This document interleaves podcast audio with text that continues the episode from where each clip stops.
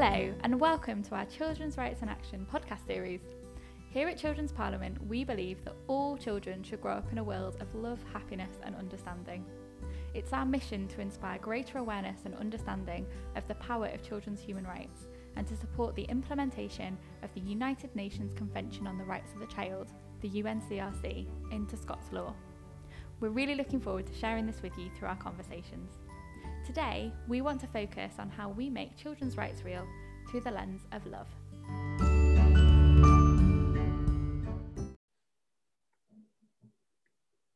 Hello, and welcome to a conversation about love. This is one of a series of conversations that Children's Parliament is hosting in this year of childhood. And these conversations are about a number of themes that are part of our work with children, where we explore their human rights and think about the characteristics of rights based relationships. And over the years, when we talk with children about things like kindness, empathy, trust, and the core idea of human dignity, children always talk about love. They, they bring this up. And they talk about it as something that children both need and need to know that they have. And so, with that in mind, today our conversation's about love. And joining me is Dr. Adam Burley. And Adam is a consultant clinical psychologist with NHS Lothian. Adam, welcome. Hi. Thank you, Colin. Thanks for joining us. Uh, we like to start these conversations with asking people to our guests just to tell us a wee bit about their own childhood. all right? What would you like to tell us? Well, it's a long time ago now. Um, uh, what would I like to tell you? I was born and brought up in Scotland, in Edinburgh to begin with. Uh, Juniper Green. I went to Juniper Green Primary School when it was still the old building at the end of the road. And then my family moved to East Lothian when I was seven. Um, my family being my mum and dad at that stage, and my older brother and my younger sister, three of us. Uh, I'm a middle child, so those of you know will know the complexities that goes with that particular uh, situation.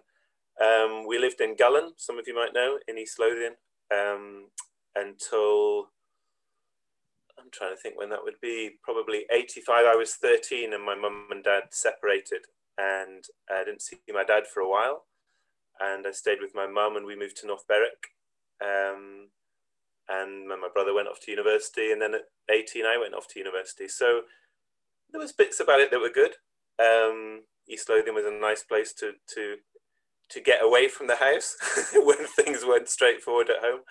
Um, and I think I probably had enough uh, complications within the house to become interested in psychology and become a clinical psychologist and be able to relate to some of what um, some of the people I work with tell me about their childhoods.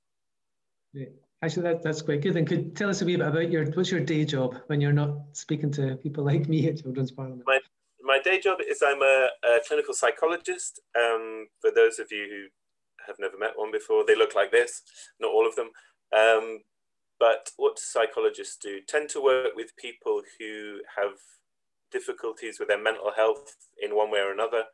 We're not psychiatrists, so we don't tend to prescribe or, or necessarily diagnose people with illnesses, but really try and understand something about um, what's going on in the person's life, what has gone on in the person's life, and how that might lead them to be relating and, and feeling and um, operating in the way in the world in the way that they are just now. So I guess the understanding there would be that that most people's mental health has something to do with what's going on in their external world and their internal world and what perhaps went on um, in their history.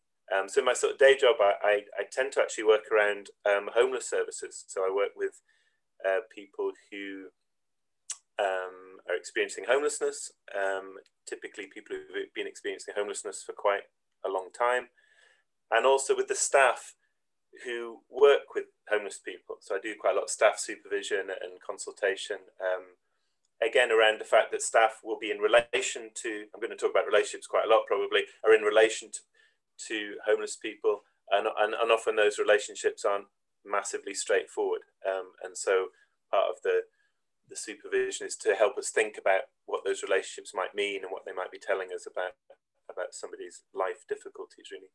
So that's um that's mainly my day job working with people and working with staff who are also people it should be mm. should be mentioned yeah um, I, I, guess it might be worth saying at this point that um, the connection perhaps with childhood is, is that um,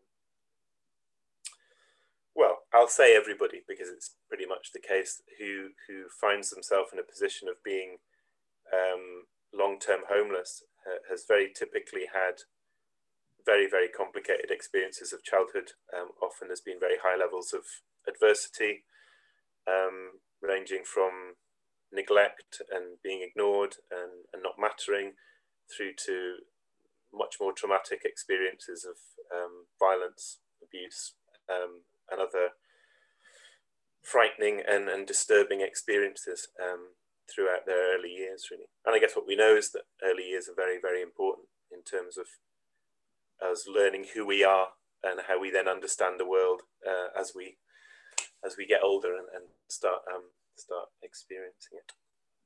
Yeah, thank you for that. So we approached you to come and talk about love. What was what were your first reactions or thoughts to that invitation? Um, uh, love. It, it's um, it's a, certainly a four-letter word, isn't it? It's um, it's a big one. I think um, my first sort of reactions about it really were, wow, you know, how, how do you approach a, a subject like love? It, it, it, feels very, very important. It, it feels an important concept. Um, I think when I start thinking about it, I probably immediately start going back to relationships and particular sorts of relationships of that could be described as loving, um, and what they really mean, um, and how we might sort of unpack, if you like, this word love, which I think covers everything from I love my record collection, and I love my bikes, and I love my daughter, and I love my partner. Um, they're very sort of different things, really, but but might have something in, in common in, in some way. I think typically, just as a sort of starting point, perhaps I think we're often when people use love, um, we're often talking about something that is deemed to be good, you know, that is to make us feel good. If we're loved, that feels good. Or that we love things that are good for us in some way, or we love things that have been good to us. Um, I think we can maybe get into a bit more, but one of the things I think that's quite striking in the work that I do is how often people have very strong relationships, relationships that they might describe as love with things, then that might be drugs, but it might also be people, but with people that from the outside, it looks like it's very bad for them. They, they, they have, they've fallen in love with things um, that aren't necessarily, don't seem to have good health outcomes for them in some way. And I think there's something important there about what we first love or where we first learn about love. And often those again are in our early years. And of course, I'm no different from you or, or anyone else watching this, that none of us chose uh, the particular relationships that we were born into. And in that regard, we didn't choose who we loved, we didn't choose our own minds, and we didn't choose how we come to understand what love is. Um, and if people's experience of being cared for or being in attachment or close to somebody, a parent growing up, has been very, very complicated, that doesn't mean that they don't necessarily love that. And that can start to cause some very significant difficulties later if they keep falling in love with their history. And by doing so, keep falling in love with relationships that end up causing them all sorts of other problems in some way. Um, but I don't suppose that's what we're usually typically talking about. Although I think that is that's quite important to to sort of describe that that relationships are we don't have a huge amount of choice in our early relationships. We we enter into them and our mind seems to attach to whatever is in front of us, and that starts to shape who we become and what we start seeing in the world as we get older, and what it is that we're attracted to, and what it is that makes sense to us, to the point where it might sound crazy to some people, but I, I imagine some people watching this will get this, is that sometimes when I come along, let's say as a psychologist, and say to somebody that I care about them and that I'm interested in them and that I don't want to harm them, they find that very, very odd and want to run a mile from it because it's so unfamiliar and so strange. Um, and they don't love it, even though it might be something that ultimately might be useful in some way. So how, how would you characterize a kind of a positive experience of love then? Maybe growing up around positive I, I think yeah yeah again positive is is a, one a, a sort of relative word isn't it? But I think um, if we sort of tried to make it a bit more objective, and I'm no massive scientist about this, but if we were thinking about, well, what sort of relationships might lead us to have relatively good outcomes in the world um, that allow us to form and maintain relationships that let our emotional and psychological needs as a human being be met and allow us to go on to do things like have friendship groups and join clubs and get jobs and, and um, fall in love in ways that are healthy and produce things like babies and holidays and houses and, and shared interests. I think probably starts very early on with um, what does a healthy, loving early relationship look like? I think probably the very heart of that would be a, a, a word like safety, uh, something to do with uh, a child who's coming into the world completely unknowing what the world is. Uh, if you think about a baby, they have no prior experience, they're just, hello. Um, and being made to feel safe within the world, safe to start to play and explore and use all the attributes that our amazing mind has to start playing and pointing and touching and exploring and, and to have somebody alongside them who supports that, encourages that, um, shapes it, um, but not in frightening ways, but lets the child know that they can play in the world and be in the world and relate in the world free from anxiety or, or as free as possible from anxiety. Because anxiety in relationships really really gets in the way of development. Uh, when people start getting fearful of expressing themselves or talking or playing or drawing or moving or exploring or discovering um, then life can get really quite small and one of the things that can be very, very problematic is if the child becomes scared of people themselves, because it's really through people that we get to know ourselves and get to um, really live in the world and connect emotionally and psychologically. So I guess a healthy, good enough, loving relationship would have those elements of safety at the heart, um, interest, curiosity, um, stability, uh, trust. And trust again starts to become a, a bigger word about is it a relationship where the child trusts that the person they're in relation to will do what they say they're going to do, that they are solid enough that they can commit to that relationship and use it as a safe, solid platform through which to, to go off and, and explore the world in some way. To the point when they're 17 or 18 they might go i've had enough of you guys. I'm leaving home to go off and, uh, and explore the world because they've had enough safety security stability and they've been able to internalize those relationships and be able to then leave home with them in their mind and go off and make new relationships and trust that when they communicate with other people and talk to other people that those people will be interested in them uh, and be curious about what they have to say. And so they can engage in the world in the sort of safe intercourse of communication that, that leads to personal development and, and um, discovery, really. Um, so everything that promotes that, uh, and I and I and I would say, you know, the opposite really is is everything that gets in the way of that, which tends to be relationships that are defined by fear and anxiety and control um, to the point where everything gets defensive and closed down and the capacity to explore and develop diminishes. I think the other thing I would want to say in that, that's, that's very sort of abstract and psychological perhaps, is something about warmth uh, and compassion and care and genuine unconditional regard for the person as a living thing in the world that has value um, by virtue of its presence uh, and, and nothing else. Um, I think that's an important part of, of a healthy love. That it that ties into the unconditional bit. I think mm. that you are loved um, and valued and worth something because of your presence alone. I think is is important. And a lot of that is obviously about kind of parenting, home environment, you know, kind of familial family relationships. What does this mean for professionals? So, I'm an if you're an early years practitioner, a teacher, a social worker, a clinical psychologist, you know, what do you do? Do should we love the people we work with? Is that always easy? Do we say that? I don't. Tell me. Tell me what you think.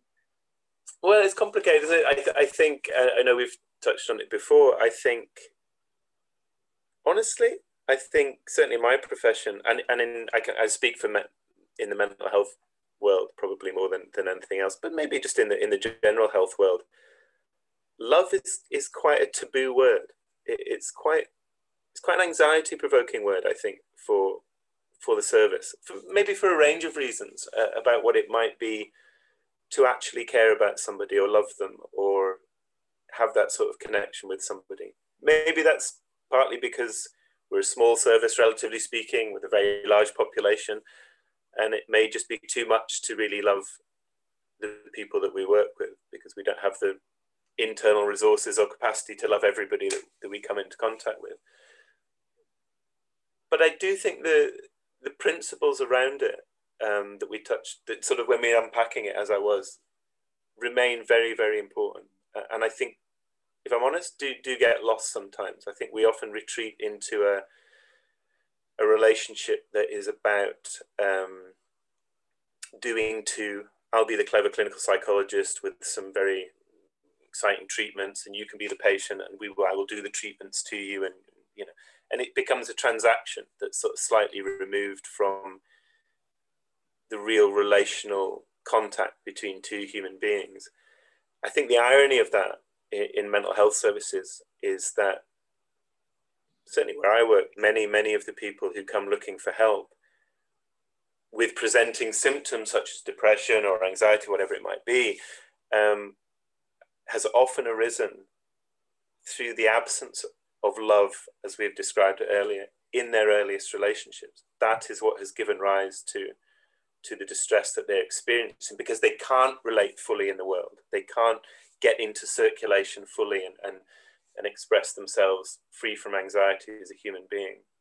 And they come to see us.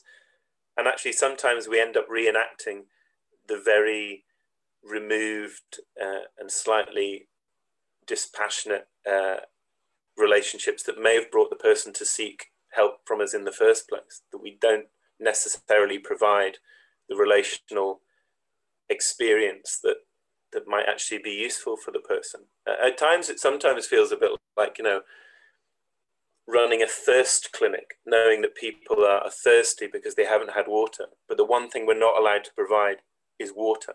Like we can talk around what it might be like to not have water and maybe suggest places where water is um, and talk about, you know, shops where you can buy water.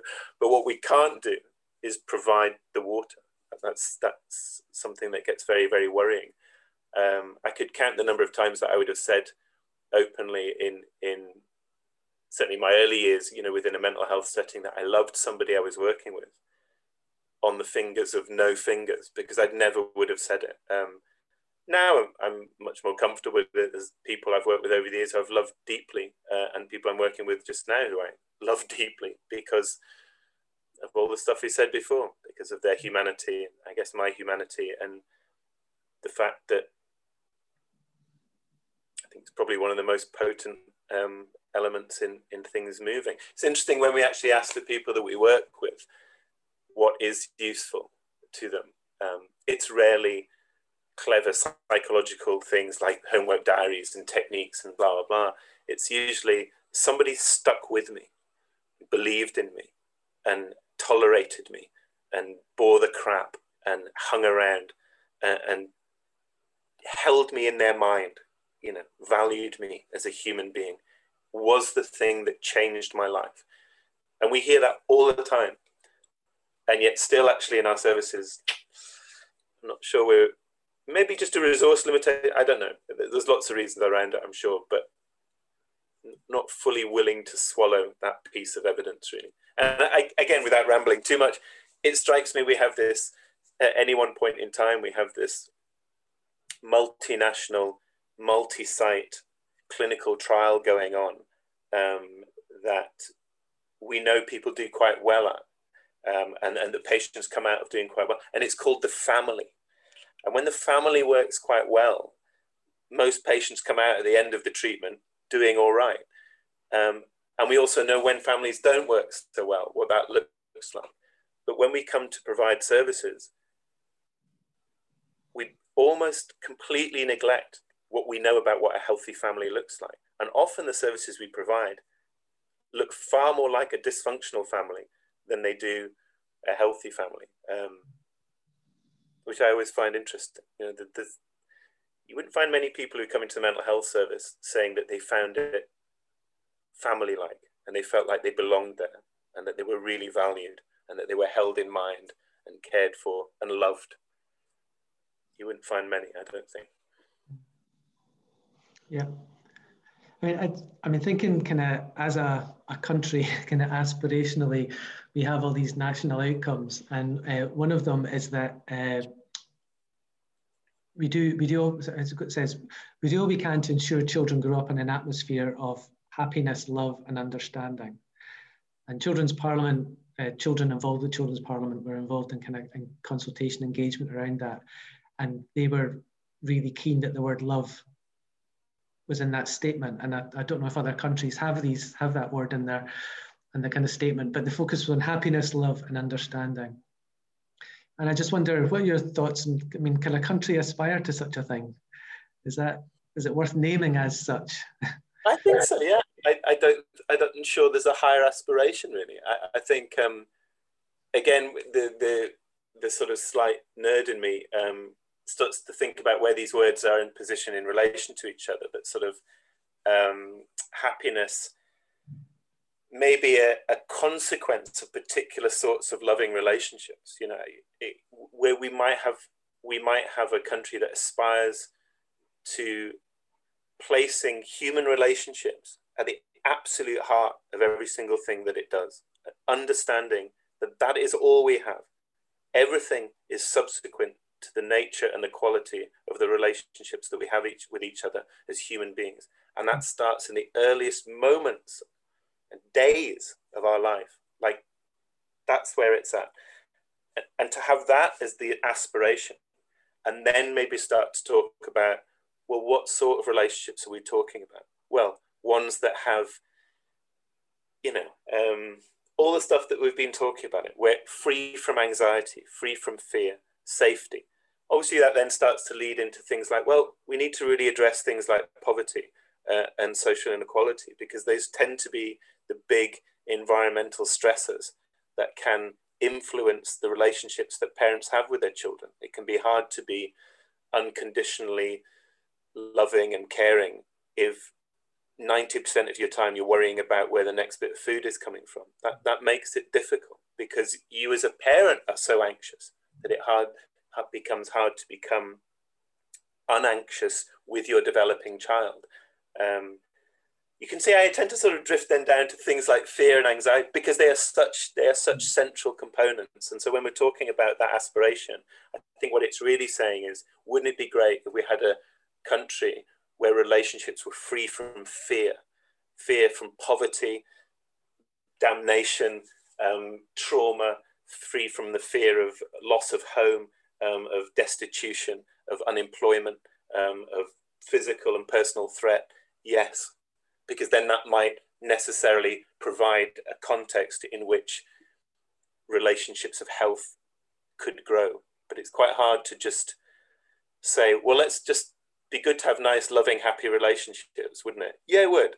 Um, but there's some very big structural factors that, that you might need to address it. So I think it should be there.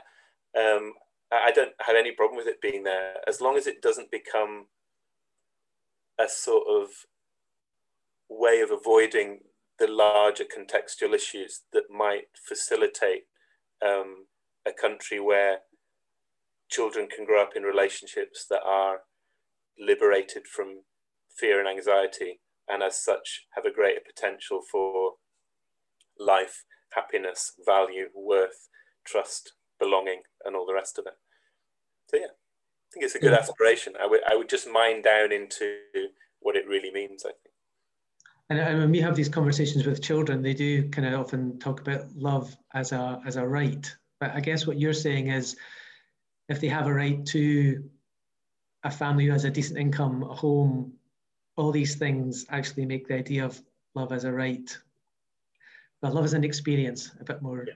realistic or achievable, if you like, rather than love itself being a right. Yeah, you've made it. You've made it.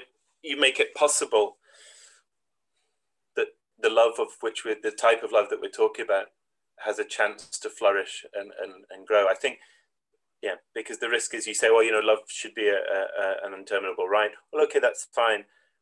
But that could, might be hard to hear for some people who are living in destitution mm. and have got small children and are trying to their very, very, very best. Um, but, uh, you know, for all sorts of reasons out with their control, are struggling to provide what they may even intellectually know they should be doing. Uh, and then to have a government say, you should be doing this, is fine, but it, that's okay. It's like, it's like you know, as long as you're providing me with the correct support to do that, then brilliant. But um, to have it as a um, but if, if it's used then as the, the right, you know, as a, as a human right to, to be brought up in a safe, anxiety free, loving environment, if that then pushes the other way and says to a government, okay, well, this is what you need to actually do to, to ensure that every child has that right, um, and uh, then that could be a good thing as well. Great. Well, I've really enjoyed our conversation. Thank you very much. As I say, it's one of our series, and we are exploring other issues around things like trust and kindness and empathy, all these these things that you have touched on. But, uh, thank you. It's been a great conversation. Thanks, Adam. Thanks, Colin.